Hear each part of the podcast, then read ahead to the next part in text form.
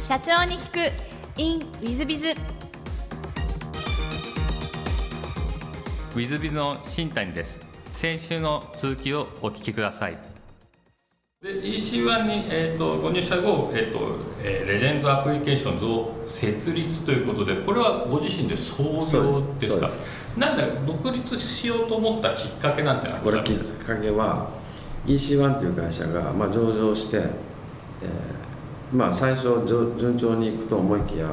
途中でですね経営難になりましてで、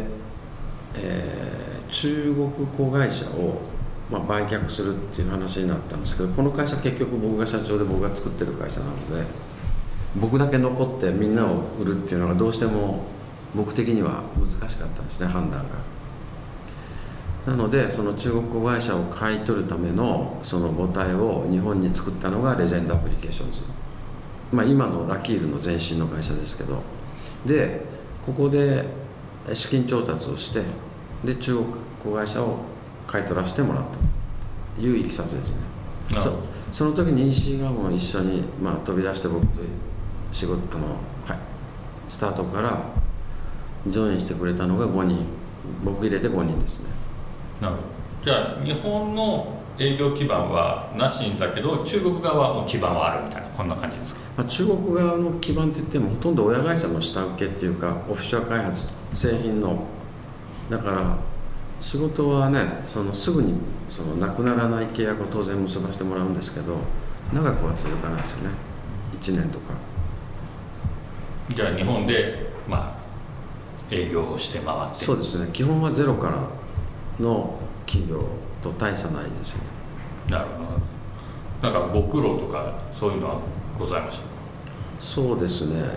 あのタイミング短期間での資金調達しないといけなかったのでまあそういう意味ではお金が集まるかどうかっていうのはちょっとドキドキしながらいろんな事業会社とか当時はあの、えー、ベンチャーキャピタルが全盛の時代なのでそういったところからも少しずつこうやって出してもらいながらやりましたけどまあその辺お金集めると苦労したかな当時は。はい。VC とかから入ってるってことはまあ最終的には出口は上場とかを目指すみたいな感じで集めた感じですか？うんそうですね。IPO を基本に選んでの事業計画は作りましたね。なるほど、はい。まあ、その辺はその資金集める部分も上場する部分も不安はあんまりなかったという感じですか？不安だらけですよこれ本当に大丈夫だろうかと。で半年ぐらいしたら資金もだんだんなくなってくるしこれ会社潰したかなと思いつつ、まあ、それでもチャンスは来るんですね。あの当時東京ガールズコレクションっていう今でもあのファッションショーありますけどあれ携帯ガラケーでその場でモデルが着てる服と同じものをオーダーできるんですよ。発注。あの仕組みを僕らが受注することに成功しましてそれで携帯電話を使った EC の仕組みっていうののその先駆者っていうか第一人者になったんですよ。それで仕事が入ってくるようになってでまあ順調にこうレジェンドアプリケーションズという会社はスタートが切れた。なるほど、はい、それはちょっとほっとした感じですか？それともよしって感じこれでもっといけるっていう感じで？すよしですよね。もうこれさらにまあそれのケーススタディにしていろいろそのいろんなお客さんから仕事がもらえるようになったのも事実ですしじゃそんなやったことあるならちょっとこれ試してみてよっていうようなちょっと試しみたいな仕事が当時増えたとは記憶してますけどね。なるほど。ありがとうございます。でその後ワークスアプリケーションズの傘下に入るというんですがこれは何か経緯があられて傘下に入られたんですか？そうですね。あのまあリーマンショックがその2008年ぐらいから来るんですけど当時の我々も漏れなく打撃を受けまして、まあ、8年9年10年あたりは結構苦労してたんですよ。で一方でワークスの創業者の方からはあの、まあ、うちと一緒になってあのやらないかっていうお誘いもあったりして。でワークスっていう会社は基本 ERP パッケージの会社でえライセンスの販売と保守収入がメインなんですけど彼らもちょうど、えー、っとサービスを伸ばそうとしてましてまあ SI を含んだサービスですけどここをやるプレイヤーがいない。で今まで買った会社もなんかうまくいかないということで久保お前のとこ一緒にやってくんないっていうお誘いをですね当時の代表から、うん、232年ぐらいかなずっと口説かれてまして。で僕らもこう飛躍するタイミングがつかみきれずいたので2011年に大決断してじゃあ分かりました一緒になりましょうっていうんでワークスと一緒にしたんですね会社。なるほど。ありがとうございます。でワークスアプリケーションズ側の取締役がご就任なさったと。そう最初はまあ執行役員でで、まあ、その後、えー取締役になるんですけど、はい、なんかそのワークスアプリケーショングループでのなんか思い出とかこんなことがあったって思い出ございますでしょうか？そうワークスグループいっぱいありますね。あのワークスアプリケーションズで学んだこと、まあ、まあ製品開発ってこういう感じで進めるのかとかね。会社が変わってその文化もやり方も人も全然違うので。だから若い子たちがすごいもう自由に活躍できる場っていうのもあこういう雰囲気なんだなとか。で制度とかもねいやあそんな制度もあるんだとかいろいろありましたけどまあ一番の思い出はまたやっぱり僕がその一緒にした会社をもう一回買い戻さないといけなくなった時ですかね。あなるほど。2017年まで飛びますけど2017年いわゆるマネジメントバイアウト MBO をなさってはい独立というふうに経歴ではお教えいただいてるんですが、はい。そこはご苦労なさったところという感じですか？ここはご苦労っていうかやっぱりここも同じ理由なんですけどまあ順調に我々そのワークスも、えーレジェンドアプリケーションズっていう会社も業用拡大していったんですね。で、まあ、ちょうど2016年15年16年ぐらいから、えっと、本体ワークス側の、えー経営の状況が悪化しましてキャッシュフローが回らなくなる。で結局レジェンドアプリケーションズという会社を売却しようってなったんです。でそその時も結局僕だけ残るわけにはいかないので分かりましたっていうので僕が中心に、えー MB をしたというのがいきさつですね。なるほど。なんかその辺の決断下すのに迷った点とかございませんでしたか？迷わ迷わないです。っていうか決断は一瞬なので考えてないですよね。だからこの状況で他に売却先が決まってたんですよ。海外の会社に。でだけど僕が聞いたのは後なので僕が創業者なのにそれはないでしょっていうことでわざわざ僕香港まで飛んでその投資家と交渉して手引いてもらったっていうのがありますけどね。で「いやどうすんの?」って言うから「いや俺が買い戻すから」って邪魔しないでくれって言って でその同じここと決まってた価格と同じ価格で僕が買い取ったんです。その辺の資金とかのご用は全然問題なくて。いや問題ありでこれはいろいろファンド当たったりだけどファンドは51%どうしても欲しがるんですね。じゃないと出資しないで結局ですね僕が取った手は会社にあるキャッシュとで銀行のデッド10億円以上それと我々経営陣の資金、えーいくらだったかな56億かな6億ぐらいを集めてで、えー25億ぐらいを手にしてそれで買い戻した。なるほど多分今お聞きになってる方は頭でぐるぐる回しながらすごいなと思いながだかららしワークスの人たちがこれを聞くとあそんないきさつがあったんだって多分知らないと思うんですよ。ワークスの人たちも。はうちの社員も。だから当時は社員からも相当突き上げられたんですけど僕。なんでワークスから出るんだっていや出るんじゃないのよって。僕らが 売られるから出ざるを得ないのよ。という説明はしましたけど信用しないわけですよ。久保が勝手な落としたみたいな。まあだけど走走りながらまだ気づいていくんですけどねみんな、なるほまあ、そんな感じですね。どありがとうございます。で、えっと、マネジメントバーとして独立なさって、えー当初からじゃあ上場はもう狙うというふうに決めてこう外に出したというか25個で買い取ったと。かうんえっとそうですね。あの何らかのエグジットは必要だろうなと。じゃないと借りたお金も返せないですしその投資してくれた人たちにもリターン出せないので、えーまあ一つは IPO でもう一つは、まあ、例えば売却っていうのもあるんでしょうけどただまあその IPO するにしてもなんか普通にソフトウェア開発したり住宅開発してた IPO できないんですね。ただのソフトハウスなの。そうじゃなくて、まあ、ちょうど波がそのクラウド全盛で、えー来てましてで SARS だったりとか。このタイミングで、えーこの会社を、まあ、そう住宅開発の会社から、えー製品の会社に変えようと。製品サービスの会社に変えようっていうので、まあ、クラウドとか、えー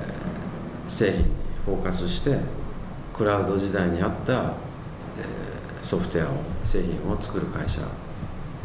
の絵を描いてですねそれを実行に移した感じですね。なるほど。上場に向けてのご苦労なんてのはございませんでした？ただ僕が一回経験した上場と今の上場って全く審査のレベルの深さが違うんですよ。だから最初僕も少し軽く考えたところはあるんですけれども今回改めて我々が上場したのは2021年ですけれどもあのちょうどその東証が市場改革するタイミングなんですね。だからチェックはもうほとんど今の基準と同じ基準でやるんですけれども。うん。えここまでそのエビデンス求めるのとかいろいろありますよね。だからそのトレース毎月のトレースも厳しいですしその業績だけじゃなくて内部統制含めてそういったところもねあの昔とは全然違うので、まあ、大変なことだらけでした。なるほど。ありがとうございます。お聞きになってる方も上場は大変なんだなと今思ってらっしゃるかもしれませんが、えー、とそうしましたらですね、えーラキール様の事業内容をぜひ宣伝があったらちょっとご説明いただきたいんですがどんな事業をなさっていらっしゃいますでしょう？かそうですね。あの当社は、えーっと今企業の DX デジタルトランスフォーメーションこれをですね、えー支援するサービスを、えープロダクトサービスとあとプロフェッショナルサービスという形で提供してましてプロダクトサービスはまあその通り製品をベースにでこれにコンサルが入って、えー当社の製品を使ってもらって、えーシステムを作り上げていくと。でもう一つの、えープロフェッショナルサービスは、まあ、昔から付き合いがあったお客様が大体、えーまあ、200社を超えてあったんですけどここは古いシステム開発系の運用保守、えーこれを中心にしたビジネスをずっと継続してましてこの2つですね。で特にその先に言ったプロダクトサービスの方は我々あの、えー製品もシステムの作り方を我々独自技術を使ってその業務アプリケーションを構築するという手法を持ってましてソフトウェアを全て部品化して作るんですね。でこれを組み合わせることでお客様が求める仕組みを作ると。そのためのプラットフォームを出してましてこれがラキール DX という製品でして。今まあこれがこれを当社としては一押しで、えー販売させていただいているというような会社です。ねありがとうございます。そうしました。ら全く違う質問もさせていただければと存じます。えー事前に好きなもの好きなとことをお聞きしてまして、犬愛犬ゴルフということで、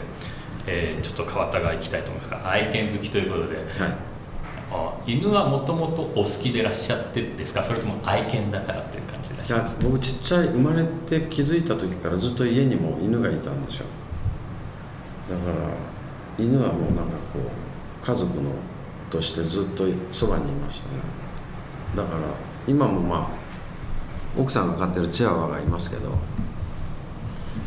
う可愛くてしょうがないですよ。これラブって食べたくなりますよ。あちょっとあの久保社長がすごい笑顔で可愛らしい感じでちょっと逆にびっくりしてますがあのじゃあもう犬っていうのはもう人生でずっといるぐらいの感覚そうですねいらっしゃいますはいはい、ありがとうございます。でもう一つあの材料の面もお聞きしまして変化こそ成長変化を作り出すというのをお選びになっていらっしゃるんですがこちらを選ばれた理由というのは何かございますでしょうか？あのこれ僕会社でもあのスローガンのごとくずっとこれを話すんですね。あのまあ変化をすることで安定させその何ですかね安定は衰退。で変化することで変化することに慣れてくると変化することが安定するので、まあ、本当は変化こそ安定って言いたいんですよ。だけど変化することで成長させる、まあ、当然っちゃ当然なんですけどだからいつも同じことをやってたらいずれ衰退するので変化を作っていこうよと。で変,、えー、と変化を作り出すって言ってるのは、えー、例えばですねスティーブ・ジョブズが、えー、iPhone 出しましたと。劇的に変わりましたよね世の中。これが変化を作り出した、まあ、最たる例。その前は例えばビル・ゲイツが Windows 出したとか。そういうその社会にインパクトがあるような変化を僕ら自らがその製品を作って特にソフトウェアっていう製品の領域になりますけれどもここで変化を作り出すような会社人になっていこうという意味合いを込めてそれをいつも話してます。なるほど。りがとうございます。大変勉強になる理由であの私が今感銘を受けておりますが、えーと、最後のご質問なんですがこの番組経営者向け全国全世界の社長様向けもしくはこれから起業する方向けの番組でございましてもしよろしければ社長の成功の秘訣をお教えいただけたらなと思っております。そうですね。あの僕自身はまだ成功してるっていう認識はないんですけれども、えっと、ここまでですねあの目標を決めてずっといろいろ夢目標っていうのを設定してで、まあ、その通りにいきませんけれどもだけどずっと諦めずに2005年に会社作ってから今2023年なので、まあ、この間、えー、ずっとやってきたわけですけれども辛かったり痛かったりすることも当然ありますけれども、えー、うまくいくまで諦めないでやり続けること。あとあの好き嫌い言わずいろんな人に会ってでいろんな知識を吸収する。っていうことがすごくいいのかなと。で人に会ってるとチャンスが本当に来ることも多くありまして結局動かない人にチャンス来ないですから。だからチャンスはみんなに平等にあるって言いますけど嘘です。動いた人にチャンスはあります。ですから動き続けるっていうことが大切じゃないですかね。僕はそう思ってやってますけどね。でこれが成功した形かって言われると まだまだダメですけどもうちょっと大きくしたいなと思います、はい、ありがとうございます、えー、リスナーの皆さんもぜひ一緒に動いていきましょう。私も動こうと思いました。よろしくお願いいたします、えー、リスナーの皆さんも本日はお忙しい中お聞きいただきまして誠にありがとうございました。ぜひ皆さんの参考にしていただければと存じます。久保社長様本日はどうもありがとうございました。ありがとうございました。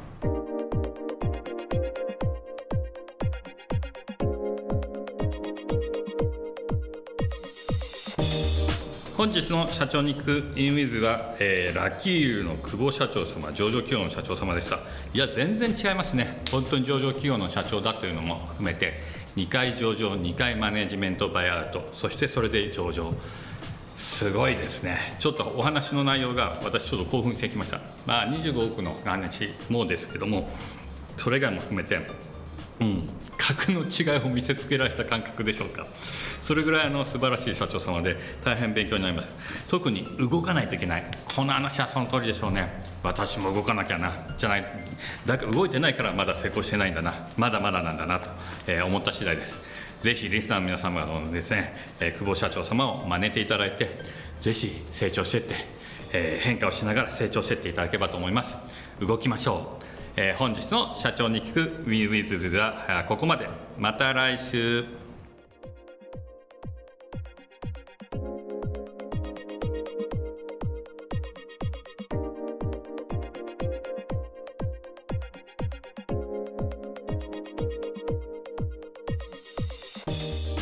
本日も社長に聞く in WizBiz をお聞きくださり誠にありがとうございました。えこの番組は2017年1月から毎週配信を続けております。これまでにたくさんの成功社長成功経営者のインタビューをお届けしてまいりました。その内容はすべてテキスト化いたしまして私ども WizBiz が運営するウェブサイト経営ノートでも閲覧いただけるようにしております。音声だけでなく文字で読み返すことで新たな発見や気づきがあり皆様の会社経営に役立つヒントがきっと見つかるのではないかと思いまして、えーサイトの方にもさせていただいてます。ぜひネット検索で経営ノートスペース社長インタビューと入力いただき経営ノートのサイトをご覧になっていただければというふうに思っております。本日の社長に行くインウィズではここまで。また来週。